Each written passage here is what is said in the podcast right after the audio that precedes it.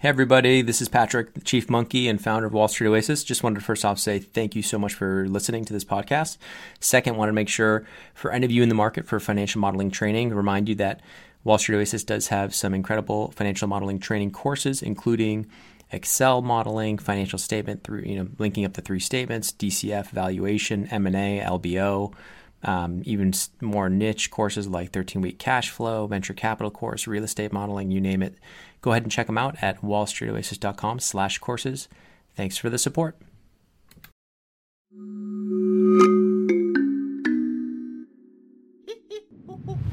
Hello and welcome. I'm Patrick Curtis, your host and chief monkey, and this is the Wall Street Oasis podcast.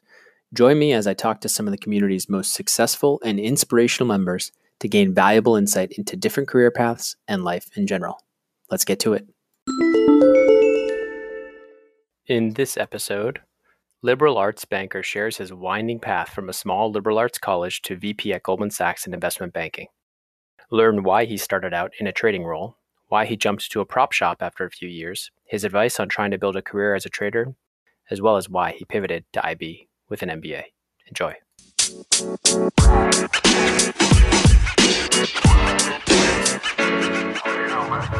Liberal arts banker, thanks so much for joining the Wall Street Oasis podcast. Hey, thanks for having me. So it'd be great if you could just give the listeners a short summary of your bio. So uh, I've been doing finance for about 15 years now. Um, I started out of undergrad trading different kinds of derivatives, both in kind of a market making capacity at first, uh, and then a proprietary capacity. Um, you know, for a couple years after that, uh, phenomenal timing. You know, if you think back about 15 years ago to go into trading right before the uh, start of the global financial crisis. Um, and during that time, I, I, I enjoyed trading, but I saw the writing on the wall in terms of you know where the trading job market was going, um, which you know obviously had a couple tough years there through the late 2000 you know single digits and into the early 2010s. Mm-hmm. Uh, so decided it was a good time to go back to business school. Uh, got my MBA at you know top 20 MBA program, not you know one of the top three or four, but with a definite eye into going into banking. Mm-hmm. Um, you know, banking from my perspective at the time gave such a wider skill set uh, and a transferable skill set uh, and the corporate training to go get many different types of jobs. So everyone agrees that traders you, know, you need to be smart, you need to be analytical, you need to be have a great attention to detail, um, you need to be good under pressure. But you know, I didn't even know what EBITDA was at the time. Yeah. And it's hard to convince a corporate finance department or an M&A boutique or anyone to hire you, you know, with a trading background if you don't even know the basics of accounting or corporate finance or modeling or stuff like that. Fair. So, you know, the idea of going back to business school is A, to get into banking and then leverage that skill set that you learn both in business school and then with a couple of years of banking to get onto, you know, something you know that I found more interesting than the day-to-day transaction activity of, of banking, which you know eventually will be hopefully uh, the buy side somewhere in a private markets type role or um, in corporate development at a firm that's doing a lot of you know M and A and you're really driving value you know for one of your clients most of the time. So that's been the the goal. Um, I started out of MBA at a you know a middle market bank I called middle tier. Um, mostly because that firm was one of the only firms that was consistently hiring through the financial crisis. Mm-hmm. Um, you know, lots of European banks were cutting people, a lot of U.S. banks were cutting people, or not even having you know intern um, MBA interns or, or, full classes come in. So finding somewhere that was stable was very important, and finding somewhere that had a good financial institutions group was very important because I wanted to leverage the kind of four years I had on a trading desk and understanding that whole ecosystem into my banking career. So that that four years I spent trading or five years I spent trading wouldn't completely go to waste because I would go cover financial institutions clients and I would have an immediate leg up on other associates or other you know analysts or whoever else in the group who had never worked you know in the trading uh, or markets ecosystem. So started at a, like I said a middle market bank was there for about two years. Um, quickly realized that the the deal flow there although I got to learn a lot about different areas of FIG, covering especially finance and insurance and asset management, along with you know capital markets focused fintech, the group did like one lead M and A deal in the two years I was there, and in, my opinion, the things that make you valuable as a banker, both as a junior banker and then increasingly as a senior banker, mm-hmm. um, lead deal experience, your connection and network with your clients and other you know intermediaries lawyers accountants um, other bankers in the market um, and then like your network in terms of you know are you going to be able to go and eventually be a coverage banker and who do you know and how well how comfortable are they with you and i just didn't see myself getting that level of experience at the first bank uh, where i was so uh, i had an opportunity to lateral a retained recruiter for a Europe, large european bank um, found my resume on LinkedIn and said, Hey, do you want to come in and work for one of the premier fintech bankers on the street? And I had actually been on a bunch of deals where this banker had been leading the deal, and we were fourth or fifth bank down the you know, down the list. Yeah. Um, and thought, listen, if I'm going to stay in banking, and my ultimate goal is to get a really good buy side job or a really good corp dev job, I have a much better shot at doing it from this European platform where we're gonna I'm gonna get more lead deal experience, more you know consistent with the bulge bracket experience, not a middle market experience. So you know it might be painful for a year, like switching is not free, but fine, let's go do it. Yep. Um, and that really played out. You know the the level, um, the positioning of that bank on deals was far you know beyond where we were at the middle market bank. Mm-hmm. Um, the pace and intensity of everything picked up and um, that experience was great. Uh, I had an opportunity to be the analyst staff for a while. I was there for a while, which is another good experience. You know, kind of see the inner Tough workings experience. of a group. Every, everyone's always mad at you. You know, the junior yeah. people are mad at you because they don't feel like they're getting good projects or they're overworked. Yep. The senior people are mad at you because they feel like they're getting short you know short shift on yeah resources or i'm not getting the best people or right. this took too long um, so it's interesting. Uh, it was a good experience, but I never want to do it again. um, and 18 months was too long. So, but you know, again, you get to see how the you know how the sausage gets made at the group level, how they think about staffing, how they think about staffing versus revenues and stuff like that. Got it. Uh, which is interesting. Um, and it gets you more visibility with the group heads, which is you know never a bad thing as long as you don't uh, you know stub your toe or anything. um, so you know, spent three or four years at the European Bank, uh, got promoted to VP, was the staffer for a while. Kind of pivoted my focus from spending most of my time in fintech for the first year or so I was there to spending most of my time covering asset management clients, okay. uh, mainly because uh, there was more headroom on the asset management side of the floor. Um, and I worked really well with the the uh, MD on the asset management side, and we got along pretty well. So that really kind of increased the trajectory of my career and you know i could have stayed at that firm and gotten promoted to director and possibly even md early and you know, you know the world was my oyster there put it that way but similar to what happened the first time around uh, a recruiter from um, my current employer goldman uh, hit me up and said hey uh, you know, we're looking to reform an asset management coverage team. We have a new MD who's going to do this um, and we need a new, you know, a, a, whole new kind of junior apparatus beneath him, uh, and you know, we need people with asset management experience. So, uh, you know, I came over to Goldman, and for the same reasons, really, you know, again, up tiering both the brand, up tiering my experience in terms of leading deals, in terms of being a point person in front of, you know, clients, whether it's CEOs or people running private equity funds or hedge funds.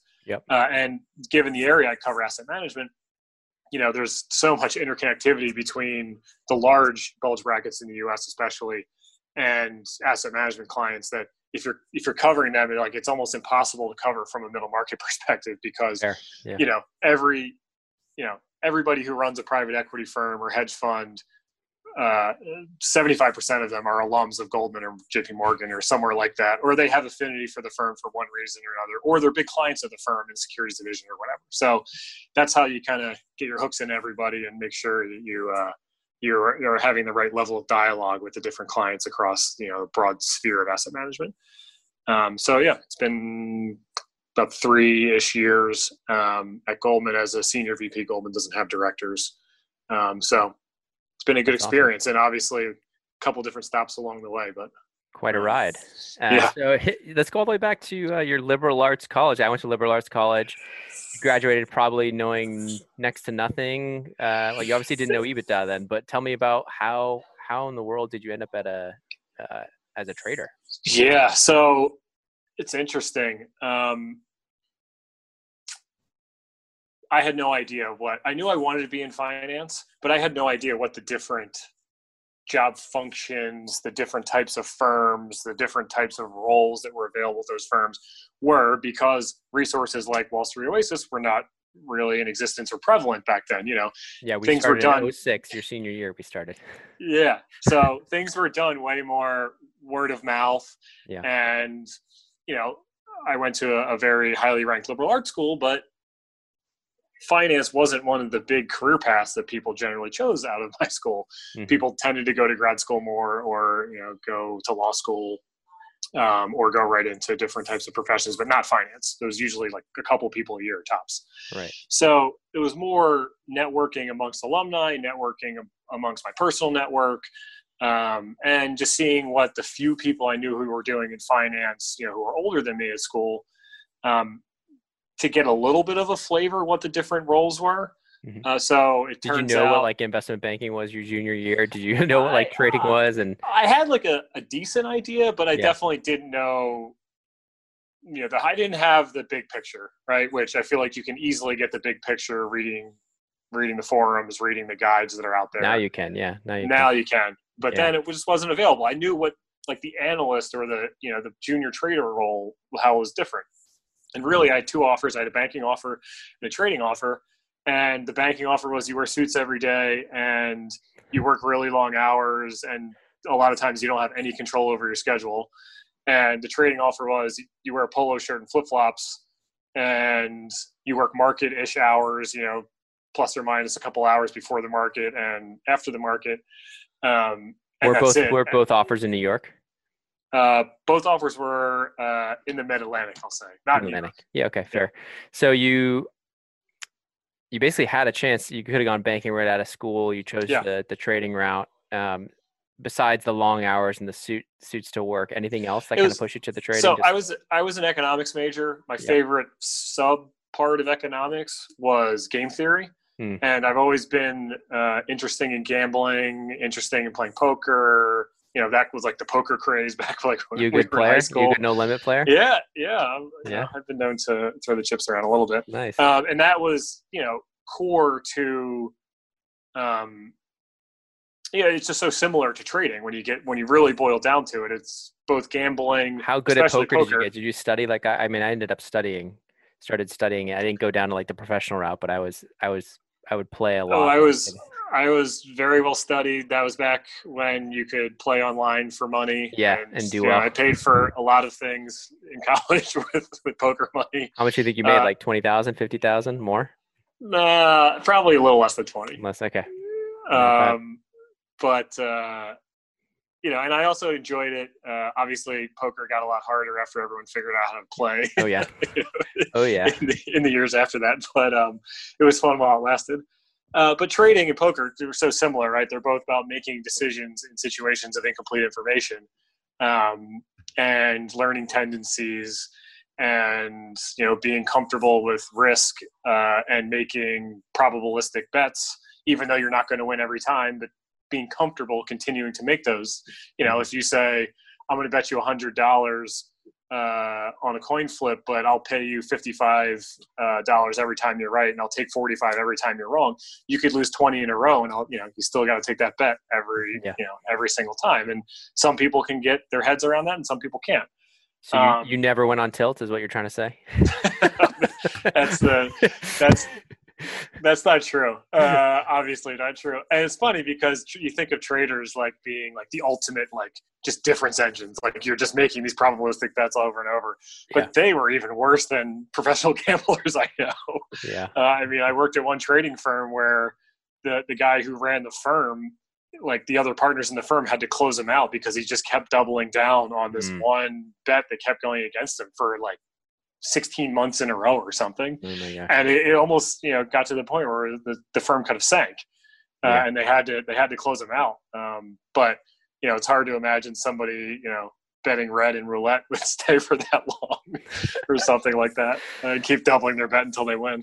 So you, you kind of choose the, the trading shop, you um, when you first start, what is what is it like? I mean, obviously, did they have like a, any sort of training at all? I mean, it's a somewhat oh, yeah. place. So, Yeah. did you feel like you got any sort of knowledge from that training, or was it basically ninety five percent of the job? And did somebody take you under It the was, wing? Tell me uh, about those first few months. Yeah, so it started off with you know a couple weeks of training and fundamentals. Of it was you know their primary um, asset class was options. So a couple weeks of options fundamentals, market fundamentals. They give you a little bit of like, here's how it works on different desks. Were you trading as an undergrad?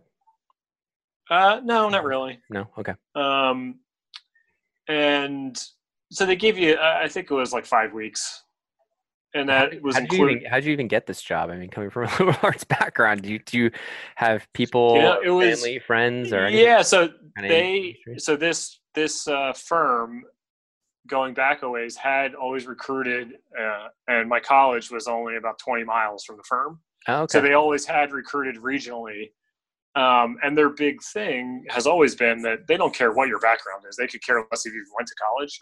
Um, if you can get through the interviews and answer all the probability questions and you get to the desk and you do a good job and you get to your you know we had competitive mock training trading sessions every week amongst the like the the junior traders and you'd be fighting and you know they'd keep track of how much money you were everyone was up or down sometimes we Mhm. would play cards and have training people like tell me about have the tell me about those competitions. What what type of was it options mostly? You were just trading. yeah options yeah so they would set up an options board you Yeah. know open up some markets with bids and offers for different strikes and you have to just kind of do math in your head and they say hey i'm going to bid six dollars and fifty cents for these calls what does that pl- imply in these puts over here or what does that imply in the risk reversal or the the call spread and, and okay if i'm bidding 650 for these do you want to sell these other ones at seven bucks like you know that kind of stuff And did you um, so did that take you a while to get up to speed, or just because of the Oh, yeah. natural? Yeah. It still took you a while. Like when it, did you feel it takes a while to get the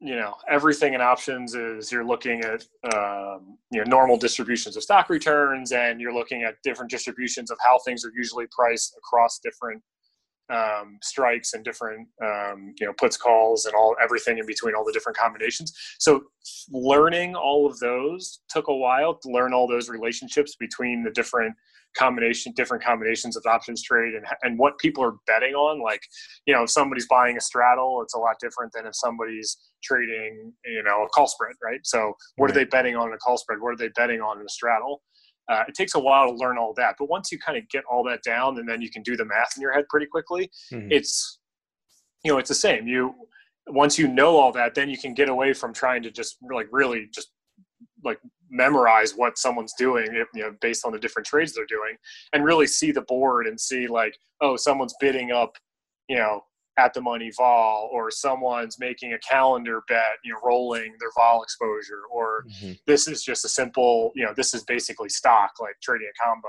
or trading you know a tight risk reversal or something like that so Right. once you can get through the fundamentals which takes you know months usually you know, you know at, at the short end of month at the long end people sometimes never get it yeah. then you can start to actually see um, you know see the the second you know level of what's going on the board and then make your decisions based on that and that's what you're supposed Any to be doing any tips on how to speed up that progression for people who can eventually get it? they yeah yeah i mean as Trading would trading on your own help at all, or is it better to do it in that training kind of mock uh, mock framework? i mean Really learn. I would I wouldn't advise anyone to take their money and go jump in to start trading like you know Options. The iron butterfly two months out in some in Tesla, you know, right? Oh gosh, Um, too many people say- shorting Tesla, Yeah, exactly. thinking being trying to be heroes. Yeah, exactly. I would say like there are places, and the you know the names of them are escaping me, where you can open a paper money account, Yeah, right? And you can learn, you know, learn the yeah. They could um, just Google risk paper money or mock.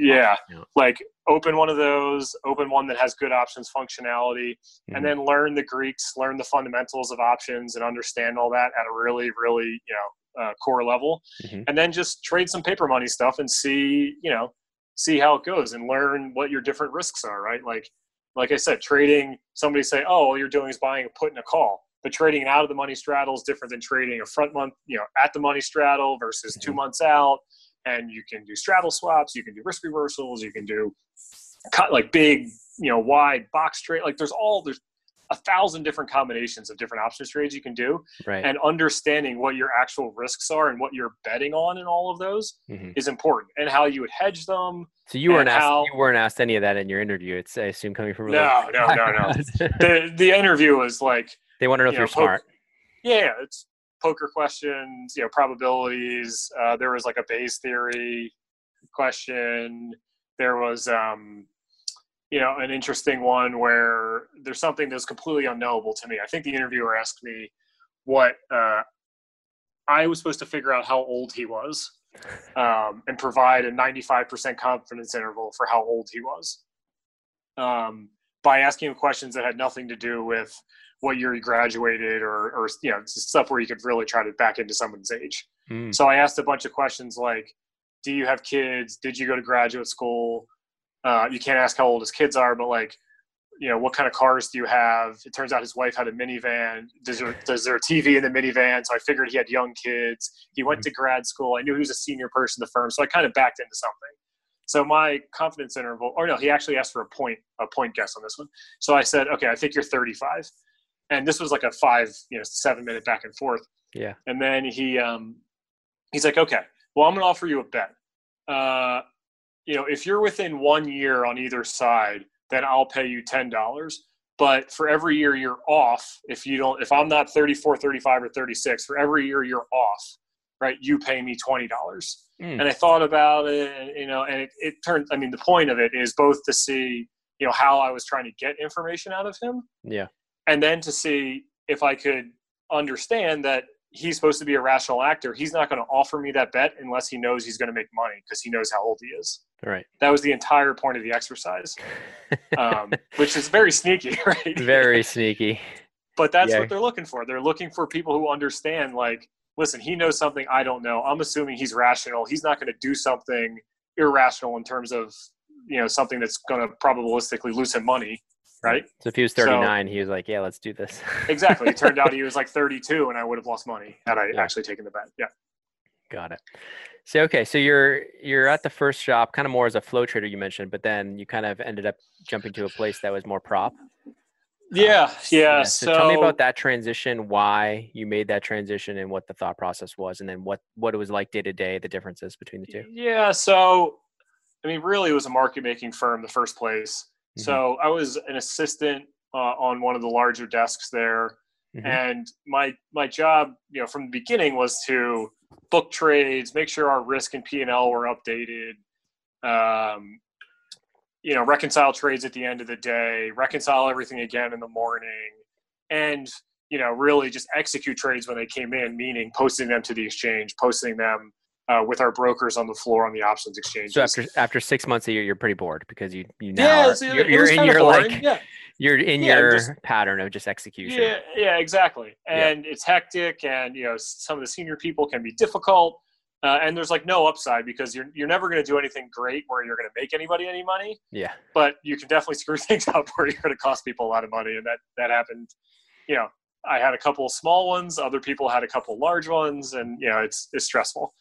Um, but you know, as things went on past that first six months, you know, it became interesting. I got to execute more of my own trades. I got to make my own markets on smaller stuff, and actually got some some de- decision making capacity, and I really like that. But it's still market making, right? You're still judged on an overall portfolio, which I was a very small contributor to five percent of the trades of our whole book or whatever, right? Because right. like no, the, the head trader on my desk wasn't going to have me you know put you know make a decision on anything important that was going to really move the P and L obviously.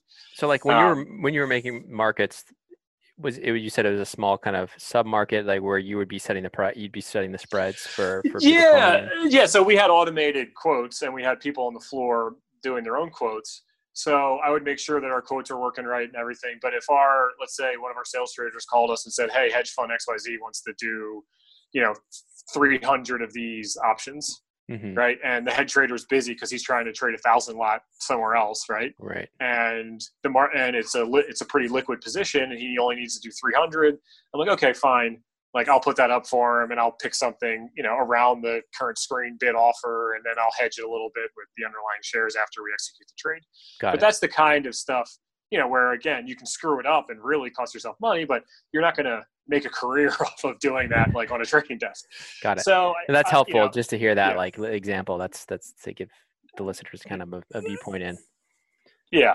So on the prop side, uh, it was a slightly different asset class. This firm had a long track record of you know having 50 plus traders who the firm as a whole was making money every week for like seven or eight years. So they had they really had some alpha on the trading side, which you know is hard to find.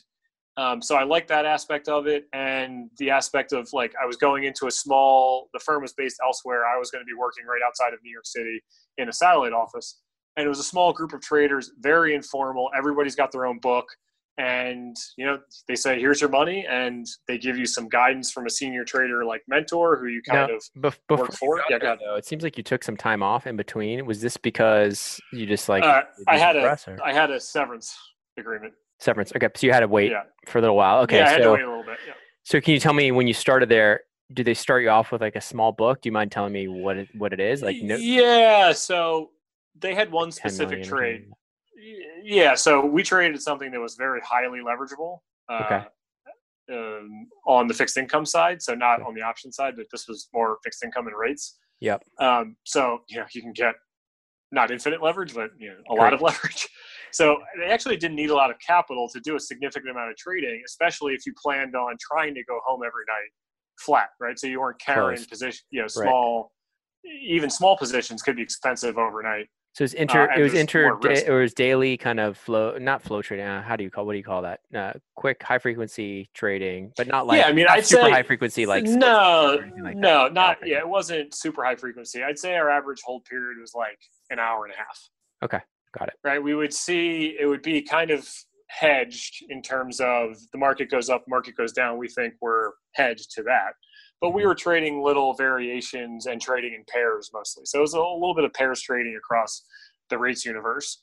Mm-hmm. And, you know, we were trying to just find those little discrepancies where one instrument has gone up, but the others haven't caught up. So we'll sell the one that's gone up and buy the so, other ones. And, and hopefully that corrects. Yeah. So a lot of data scientists and stuff like that, or how did you, how, a lot, definitely a lot of, da- you know, the firm started with a couple mm-hmm you know very quantitative phd type people there running analysis for us and making mm-hmm. sure our risk models were up to date and, and trying to find new pairs for us to trade that they thought would work out but it was still you know pure clicking but then how do you think they were so successful so for so long then doing that i mean was it just because uh, they were in market, a, they were in a small enough market where they could kind of get a little well, edge it was, it was a very large market um, mm-hmm. but it was bifurcated among amongst a bunch of different trading platforms. And the guy who started the firm created the first technology solution to kind of aggregate trading and risk across these different platforms where you had to trade different instruments on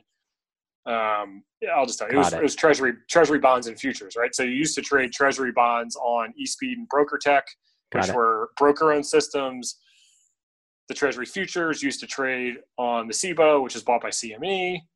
Um, so kind of he was able to somehow attach some sort of yeah attaching all of that yeah getting a system together. where you could trade all those at once and trade as one trade saying like hey i want to buy the five year bond and sell the five year futures and that's one trade that's going to execute at the same time across four different markets maybe. Got it. Like that was a pretty uh, big deal. That was a big deal. yeah pretty impactful solution at the time. Very cool. Um, got it. but but uh, you know, there's a second half to this story. yeah. So, to. so what happened? Why not stay there yeah. right off into the sunset with your well, million? That's uh, believe me, a lot, a lot of people did uh, who had mm-hmm. been there for years before that. But yeah, um, what happened was, you know, people saw firms like this one making a lot of money on this trade, and they had better technology. And I know for a fact that a couple high frequency Chicago-based firms came into our exact trade and just ate the firm's lunch. So I was at, with this same small group of traders we left the original firm. We started our own thing for a little bit. And then our own thing kind of not blew up. It just didn't take off the way we wanted it to. And mm-hmm. the two guys who put up most of the money um, had a life change and they needed to, you know, get some of their money out. Mm-hmm. So we ended up joining a larger Chicago trading firm, you know, again. Got so it. this little group of five guys kind of went from this original firm to our own thing to another larger firm. But by that time, I had the writing was on the wall that this wasn't going to work out the way I kind of wanted it to at the time. Mm-hmm. And I could have gotten other trading jobs, but I just didn't like where it was leading me. Like I was interviewing for jobs at you know large uh, execution trader at a large, uh, well-known hedge fund, for example. Yep. And they're like, "Hey, we love your resume. You'd be perfect for this, but um, there's a guy who has five more years of experience than you from Goldman who's willing to work in the same position for the same salary. Like, and we have to hire, like, you know, just it's just logical. We have to hire him instead of you. And that happened like two or three times, and I'm like, all right, this is not good. Like, I gotta go. Well, this was this was right after the financial crisis too. So. I mean, this was right in the middle. This was 2009. Yeah, nine ten. Yeah, so it's like yeah, there's just the street was flooded with incredible talent. Yeah, it was. Yeah, and yeah. people, a lot of people wrote it out uh, and stayed in trading, or mm-hmm or wrote it out and found different areas, whether it was you know servicing trading or um, you know doing other kind of things around the trading ecosystem and exchange or elsewhere. Yeah. But um, I mean, let's put it this way: I worked with probably 200 different like youngish traders, mm-hmm. call it under 30 year old traders, yep. you know, across four or five years, and I think like less than 10 of them are still trading now. Wow, that's crazy. So a lot of so attrition too. before, yeah. So before we jump into kind of your business school thing, any comments on how things have moved kind of 10 years later now in terms of just gotten more data comp sci heavy obviously more automated yeah tell me a little bit so, about your thoughts in terms of your perspective i know you haven't been in it for almost yeah yeah i still cover like that ecosystem yeah. a little bit and still pay attention to what's going on um, it's just a tough market for jobs there. Uh, I mean, the largest you know employers of traders and sales in sales and trading are obviously still the banks, but I'd say the vast majority of people who go into sales and trading in a bank, you end up more in a salesy type role than a you know real proprietary decision maker as a trader type role. And it's not I'm not saying it never happens, but like they pick a very select few of every class to say, listen, if we're going to have some prop some people with proprietary capacity like you know after training or as people start on the desk those people get identified and kind of siphoned off into into more what i would consider real like market making or flow trading type roles most of the people end up you know in a more salesy type role where you're covering asset management clients you know coming you have to understand the markets you may have some proprietary capacity to trade against your clients or, or execute things um, on on a um, on an agency basis, but you know, it's not the same to me. They're they're two kind of different skill sets. One's yeah, relationship driven, and one's uh, more like you know. A lot of the best traders, they lock them in a room. They don't even let them talk to clients because one, they don't want the clients picking their brain, and two, they tend to be prickly people whose time is best spent, you know, um, focusing on the markets and their screens. Yep. So. I'd say, from my perspective, proprietary trading you know, at a bank is tough. Um, what about a, at a hedge fund? Like, what about hedge fund? Yeah, hedge fund. So there's lots of great, um, you know, independent trading firms. Uh, you know, just to rattle off a few off the top of my head that that hire a lot of people under out of undergrad. Now, a lot of these firms tend to now focus on people who have like intensely quantitative backgrounds. Mm-hmm. Um, but you can still talk a few of them into you know an interview, and if you do well in the interview, I'm sure you can get in there mm-hmm. if you just prove prove some analytical value to them, whether it's in gambling or otherwise. So firms like Peak Six, Wolverine, Susquehanna, um, Jane Street, mm-hmm. maybe a little bit less so Jane Street. Um, who are some uh, IMC, Optiver uh, on the European yeah. side? A lot in Chicago. Yeah, a lot in Chicago. Yeah, yeah. a lot of them were you know a lot of options firms and futures floor traders out of the Chicago. Are those teams growing at all at those prop shops? or are they staying the same size and kind of there's some attrition? Yeah, my guess is they're staying the same size. Yeah, the industry's been consolidating. Um, you know what what you've seen, for example, on the equity side over the past ten years with Virtu, kind of yeah. has just hoovered up every one of their you know main competitors almost. Yeah, um, that's going to continue happening across other asset classes, whether it's FX or futures or options, especially. I mean, options and you know index and ETFs options especially have lent them has lent itself to growing these huge firms that trade everything because you're yeah. trading underlying, especially ETF and index, right? You're trading the futures, the cash baskets of stocks, you're trading multiple different classes of futures, you're trading options on the futures, you're trading options on the cash, you're trading all the ETFs, and there's you know for the S&P 500, there's probably I don't know a hundred plus ETFs that are highly correlated to the S&P 500, if not directly linked to that index. Yep. Yep. Um, so it just creates these huge behemoths of firms that are good at all of this stuff. Yeah. So I would expect that it's going to continue consolidating. Those firms may be growing their classes, but when you think about they're going to acquire three other firms that do similar things, that used to hire 10 people a year, like it's all going to continue to get hoovered up by the largest, most successful firms. Fair. Um, Fair. So I listen. I, it was a great experience, um, but you saw the writing on the wall. I saw the writing on the wall. What, what was that? What was that kind of that day or that that break where it was like maybe you were like, I just got to go to business school or I yeah. need to go to banking. Like, and why banking? you know, because I had been, like I said, I had been interviewing around, and not this just 2009, training, 2010. This I mean, 2009, 2010. It's bad. Yeah. It's a bad and time. Try, it was awful time, and I was trying to find, you know, even I was open to leaving trading, but I just kept running into the same headwinds of like, oh how are you going to convince me you're not going to jump right back to trading once the the job market gets better? Or mm. great like we agree that you're analytical and and you can answer all these great logic questions and whatever but like i don't care about that. I need somebody who's good at powerpoint who can put together a sim right? Like and you know it they, they both are skill sets. It just happened that i had one at the time and i didn't have a great one you know. I was good in excel but like I said, I didn't know anything about accounting or corporate finance. Is it or, interesting that they don't really care about raw intellectual horsepower? They care about just uh, how how much at the time how, for, how hard for, you're willing to draw. The yeah, for yeah for experienced hires. Yeah, that was at the time. I mean, I yeah. was competing for a lot of roles that weren't necessarily in banking, but they were you know similar skill sets. And they're like, why am I going to hire this guy who is a trader? and take he'll take three months for me to teach him everything when I can just hire an analyst from any investment bank who's been doing this for the last two years. Yeah, it's true. Uh, uh, it's 100% true now that I've worked with lots of analysts. Um, so tell me a little bit about just the that decision, the year. What is like when you made the yeah. go MBA? You know, you said top 20. It was wasn't a, the top top business school. Why go there then? Why not? You know, it was a timing thing. It was yeah. really it was the fall. It was like late in the fall, and I was, you know, I when we started our own shop, like we all had to put up some money, mm-hmm. and then you know, I put up, I was the most junior guy and I didn't have the money. I didn't want to put up, I had savings, but I didn't want to put up my money and like just dive into this further at the moment. So I basically said, listen, I'm not going to take a salary, but like I'll fill up my partner capital first. And then like I'll go and I'll start paying myself after that with my cut of profits. Mm-hmm. And what happened was the market got so volatile in the summer and fall of 2009. If you think about, especially the treasury market, like quant- we were in the heart of quantitative easing, like, you know, things were only going one way and in kind of uncorrelated fashion sometimes. You can imagine when the Federal Reserve is in buying treasury bonds, things tend to go wild.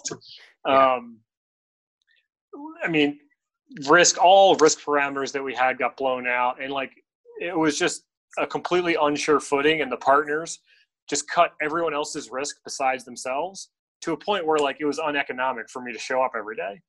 Mm. Like I, they cut my risk so much that I couldn't, I didn't have visibility into filling up my partner capital and being able to pay myself for any, like any time in the foreseeable future. Got it. And what does that mean? They cut your risk? Like you weren't allowed to put on anything. Basically. Yeah, I wasn't allowed to have positions on of a size where I thought I was going to be able to make money over my right. nut, which my nut was I had to make like I don't know, it was like 12, 12,500 bucks a month to cover our like tiny little office rent and yeah. connectivity and stuff. Yeah. Right. So if I had to cover my nut and then I owed, I had to come up with like 50 G's to fill up my partner piece. Yeah. And I just thought like, this is going to take six months. I can't work for nothing for six months. Yeah. And so I was interviewing and finally like, I just like capitulated and I, you know, I had, tr- I always said like, there's no way I'm going to need an MBA. Like I, because in training, like if you're good at it, you can go as far as the world will the, take you. It was yeah. the last option. no. It was. The, it was really. You know. Well, that's honest. Okay, so. Yeah. so I took I took like two weeks to study for the GMATs and signed up for a GMAT. Like the only time I could get, yeah. uh, and I was in the New York area. Around the New York area, it was like right before the holidays. Uh, was like a 6 a.m. slot. It was like an hour and a half away. So mm-hmm. I like got up at 3:30 a.m., drove in there, had breakfast, and like took the GMATs after studying for like a week and a half. Yeah. And I picked five schools I applied to you know a couple really good ones, a couple middle tier, and one kind of safety. Mm-hmm. I was on some wait lists with the top, you know, the, the it was two top five schools. Mm-hmm. Uh, I got on one wait list. Uh, I was on another wait list for the middle one, and then I got into the other middle one w- where I ended up going. Mm-hmm. And I didn't choose the schools, you know, willy nilly or just on name recognition. I I chose ones that I knew had good track records in banking recruiting. Yep. Um, especially, you know, with with uh, firms in the New York area, which I wanted to be back in New York. Got it. So you know, I was thinking about, I was weighing the out, like, do I want to wait and wait on this the top five one on the wait list? And these were extremely competitive years for MBA. Yeah. Uh, if you remember co- correctly, like if you look at, you know, I everyone's look at like MBA, run, everyone's unemployed. Yeah, exactly. Everyone's like everyone was running. Yeah, everyone was running for their, uh, you know, their two-year vacation of MBA with mm-hmm. being a little bit uh, uh, flippant about it. But um, so yeah, I was I was weighing like, do I want to wait this one out or should I just go? And if I waited it out and I didn't get in, like I would have probably retaken the GMATs to try to get a little bit higher score because I wasn't like completely happy with my score.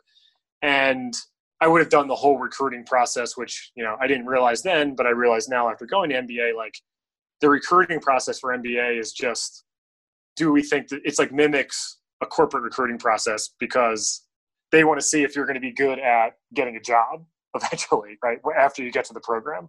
Yeah. So it's like, have you done your research? Do you know why you want to come here? Have you talked to alums? Do you know the specific you know the differences um, between the school versus our three biggest competitors mm-hmm. uh, what what value we bring versus what you know what they are better at stuff like that and that's really just them screening for people that they think are going to do all the legwork and do a good job you know when they're looking for their job after they get to the program right so their placement stats look good when they're done exactly okay um, so i decided i didn't feel like waiting a year uh, and i just okay i said let's do it um, so I accepted the MBA uh, offer like in the winter. Mm-hmm. Uh, still traded for a couple more months and told my bosses that I was leaving. Um, and yeah, so I had a couple months off in the summer to kind of get ready. And obviously, they give you like those like MBA like pre prep courses where you actually take accounting and you take corporate yep. finance and stuff like that. So um, so I was ready to go by the by the time I got there in July. And did you? So did you take out some loans just to help finance? Oh yeah. Your your. I, I, I took the whole the whole spiel. Very nice. it, tur- it, turns out not getting paid for like almost a year can really put a dent in your finances. Um, yes, especially so, if you're at an MBA. exactly. No, I meant I didn't get. I almost I got. I made like fifteen thousand dollars total the year before I went. So that's tough. I was yeah. Um, and um, and then you're then you're at MBA for two years. Then I was MBA for two years. You know, obviously uh, enjoying myself uh, as well as studying. Um, so came out came out of MBA, uh, and I actually bought a condo in the worst month to ever buy a condo in the history of the United States, September of 2007. Oh, so I was in a very interesting financial picture, which is another attractive thing about investment oh, you, banking. Do you want to share where the condo was or no? Uh, it wasn't. It was in the mid Atlantic, in a city. No, it was a. It was a decent market, not a so great not one, not bad. awful. Okay. Yeah. Didn't, not didn't like, not in Phoenix Las Vegas. Or something. Yeah. or Miami. Okay. I I still have friends, by the way, who are underwater on their houses they bought in Charlotte, like That's in 2008. Um, but uh, as an aside. Okay. Um, so you so, so you come out. You well. I come out. I'm like you're you're already in. You know what you want. You're kind of interviewing yeah. right away, doing the whole cocktail hours and yeah. Um, tell me a little bit about that whole process. And was it surprising? Did you feel like you had you had a good shot all the way through? Was I was summer, summer associate. I was tough? yeah. I was a little surprised that like because I had been trying to find a new job for over a year probably, uh, and I was like, oh great, now I'm going to be in this program and I'll get a really good footing and I'll get a little break from the job search and like the first thing you do when you get there is get your resume ready, get your network ready. What do you want to do? What's your mission statement? What's your elevator pitch? Like that's like the first week. Yeah. So it's like right into recruiting, and then you're right into, you know, I, I think I spent like a combined day on the Bolt bus and the Mega bus going to New York. Um, like getting you know doing the networking events and coffee chats with alums who yeah you know new MBA associates who came out of my school and were at the different banks. Mm-hmm and from there, you know, it was just every one of those conversations. It's trying to pick up something that you can use in a later conversation that you didn't know about the industry, that you didn't know about a firm, mm-hmm. uh, and then demonstrating some kind of value to them, like ask a good question, have an interesting thought, have something from your background that is germane to them in whatever industry they cover. It, did you know? Did you know all this stuff before the MBA? Did the MBA help guide you, or was it something? The MBA, like- yeah, the MBA, they were good at preparing you for all this, right? And your your big your first a hierarchy of resources are available at most MBA programs. First is the second years because they just went through this last year yeah. and they are willing to help. And they part of the value that they bring to their you know prospective full-time employers and most people sign up for full-time before they even like leave their summer right. is to identify the good candidates for next year and make sure that everyone you know they're getting the, the best quality candidates in for their networking events and applying and stuff like that. But i assume there's a so, lot of kids targeting banking out of that out of your school. Yeah. Yeah there were. pretty competitive um, and like were you worried was. ever at some point like oh man i'm dropping all this money on this mba and the economy's still not humming yeah. and i could come out with nothing? Uh, i was a little worried so, so i i um considered like trying to go to a hedge fund. There was an alum at a hedge fund that we like mm-hmm. kind of clicked, and he was like, uh, "I'm not going to know if we're going to need any interns till like April." Yeah. And I'm and I, I, thought about it, and I'm like, I just can't do it. Like, I need the paycheck, and I came here to do banking. Like, I wanted, like, I yeah. want the skill set at least for the summer. We'll see if I hate it after the summer, I'll figure it out. But like, yeah. let me get like an offer for the summer. Um, Tell me how was see, that, see how, how was that summer not having any of that accounting at least on the job or any of that financial. I mean, it's it was fine. It you know, mm-hmm. banking's mm-hmm. not rocket science, mm-hmm. right? Like you're not doing really highly quantitative stuff. It's just nuts and bolts of yeah, you're just learning the nuts and bolts of how banking works, which is its own little esoteric yep. you know, part of finance which the only way you can learn, you can take as many classes as you want, but the only way you can learn is to sit there as an analyst or a junior associate and really you know dig in learn how to model learn the different the differences in business models between clients in your coverage universe learn why you adjust someone's earnings for something but you don't adjust someone else's earnings for something and how that changes their multiples or how it changes how you think about them like if one of them gets acquired in an m&a context and stuff like that. Yeah and then how the whole how the whole process works too how a pitch process works. So you know going to a client for a quick catch up where you're going to bring 10 pages that are mostly off the shelf is a lot different than you know responding to an ipo rfp that you're going to work on for three weeks and yeah. it's going to be turned 175 times right but like going into banking you're like oh one's a pitch the other one's a pitch they're like the same like but you know could not be further from the truth yeah. so learning all that stuff was interesting but the nuts and bolts of it are i don't know pretty pretty easy and luckily one of my really good friends at business school had been a bulge bracket analyst, uh, you know, through the beginning of the crisis there. Mm-hmm. And he was, you know, he really kind of gave me the ropes of, you know, what the different job roles are, what you can expect your work life balance balance to be, you know, what types of MDs, you know, there are between the execution side of things or more coverage or very senior people who are like the managing director of having lunch and never generated work for junior people. So it just it was a good like a little bit of a cynical view, which you know also helps. But because um, he was he was going to business school to leave banking, I was going to business school to get into banking. He's like uh, but, the the jaded analyst after two years. Exactly, exactly. Um, okay. So no, the, the, summer was fine. I got split between two industry groups that were not FIG. So all mm-hmm. of that whole spiel I gave about going into something where I, like I had a little bit of operational knowledge uh, mm-hmm. was didn't really apply. Like I spent my summer in healthcare and something else that I knew okay. nothing about. Okay. Um, but you know, the learning experience isn't about the sector. The learning experience is you know, like how banking works. The process. Yep. Okay. Process wise. Yeah. So you're you're there. You sounds like you get the full time offer, right? Um, at yeah. the end of the summer. Um, in terms of they they also pay you over the summer, which is nice. You need that paycheck. Yeah, um, pretty pretty well. Yeah. and then, you know, were the hours about 70, 80 hours a week or so? I'd say on average it was like 80, and then I had a couple bad weeks that were 100 plus. Maybe two weeks were bad. Okay. And so you still came out of that and you said, okay, I'm just going to go for this because you got the offer. Well, one thing they do is they dangle like 50 grand in front of you that you can have like the next week. like if you sign. Okay, signing um, bonus. Um, so yeah, so I I investigated lateraling um, not lateraling, but going uh, switching from my from my internship to full time. Yep. Um, but at the time, like these weren't big classes at a lot of banks, and everyone was accepting their offers because it was risky know, at this. The stage. economy was still in crisis. yeah. Yeah. Uh, so you know that quickly went by the wayside, and I, I pretty quickly took my uh, took my return offer. Fair. Okay, and then that. But first... but I I did caveat that I needed to be in Fig. Got it. Which you know they made a they made a concession on that. Got it. Okay, and so you you basically had is that was that uh, do you feel like that's a little bit uh, unique that you wanted to be in Fig? Because I've heard some people say they don't want to be in Fig. I, I think yeah, I think it is unique. Um, yeah.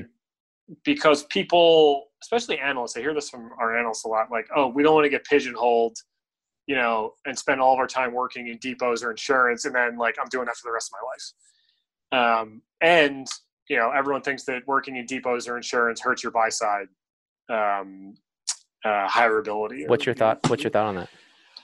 I think most banks realize that, and they're going to make sure that you get a diverse experience where you're working with both companies that are balance sheet based, whether it's depos, insurance, specialty finance, whatever, mm-hmm. and you're working with some EBITDA companies. Yeah. Right. Where you okay. you're actually doing, you know, a fig even at a, at a junior level.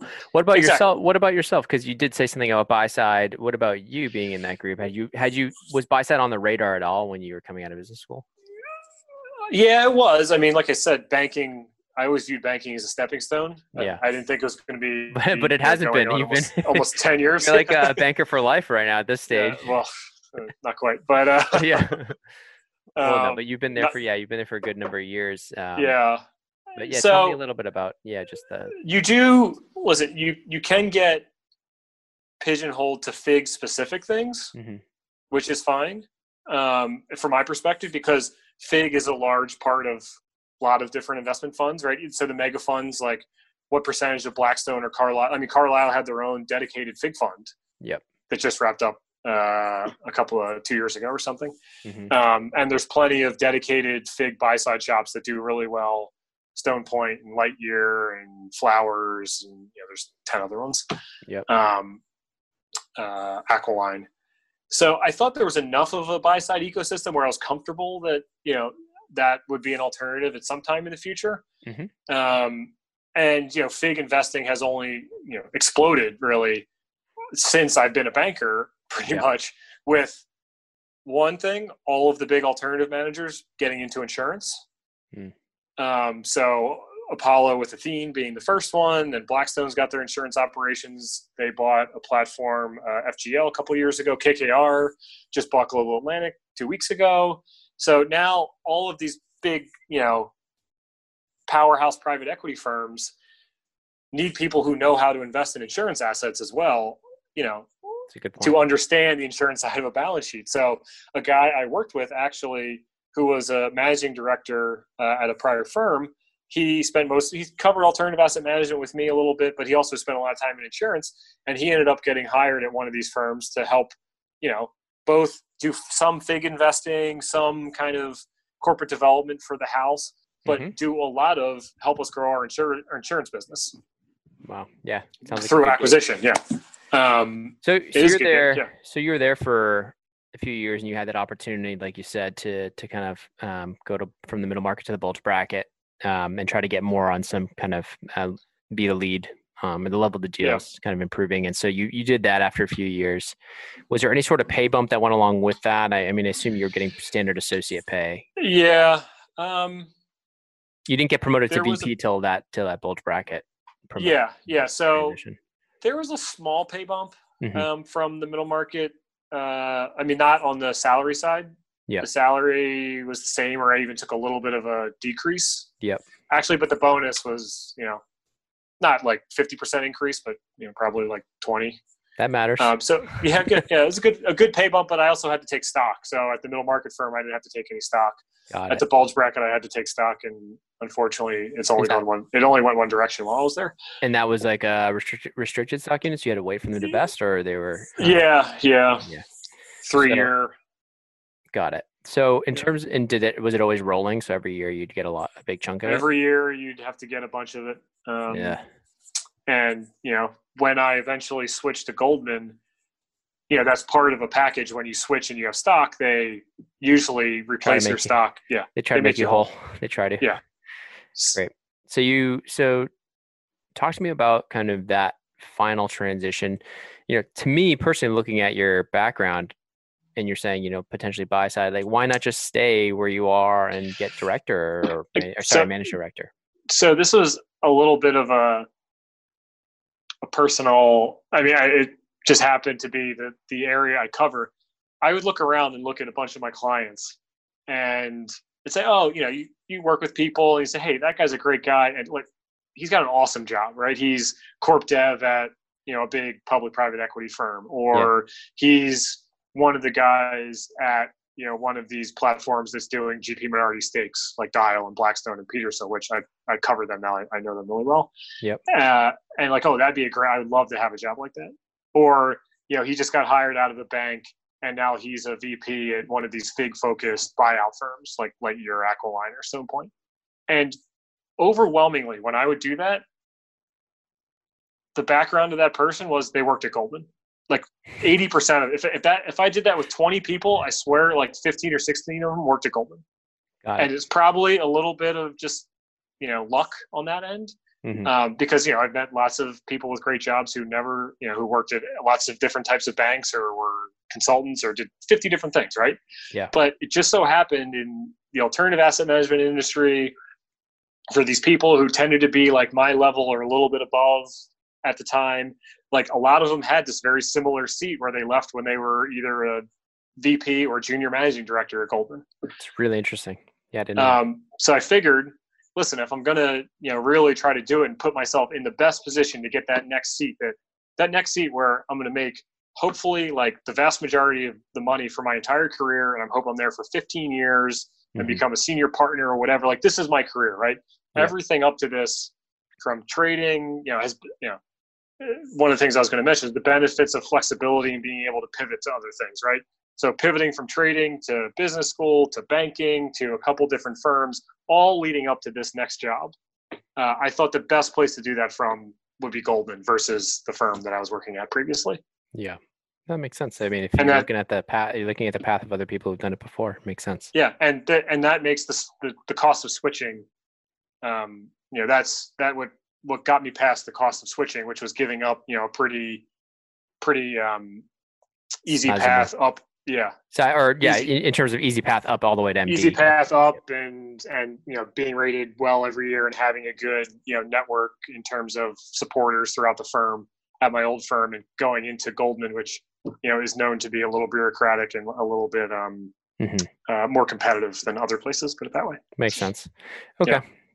So before we call it, anything else you'd like to share for the younger listeners? I mean, your your path's been interesting. You know, you know, yeah. traders going to banking and making that transition. But yeah, you know, I would like to reiterate um, being flexible, being open to opportunities, and just because you didn't go to a school that is like a core recruiting school, or just because you didn't start in your first job at you know Goldman or J or JP or Morgan Stanley, like after a while like people care less about where you went to school. They care less about where did you start your career. It's you're in a room with someone and you know you know your industry. You know you can talk knowledgeably about the deals you've worked on. You can talk knowledgeably about the the clients and the sector that you cover. You can talk knowledgeably about what's going on in the economy in that industry.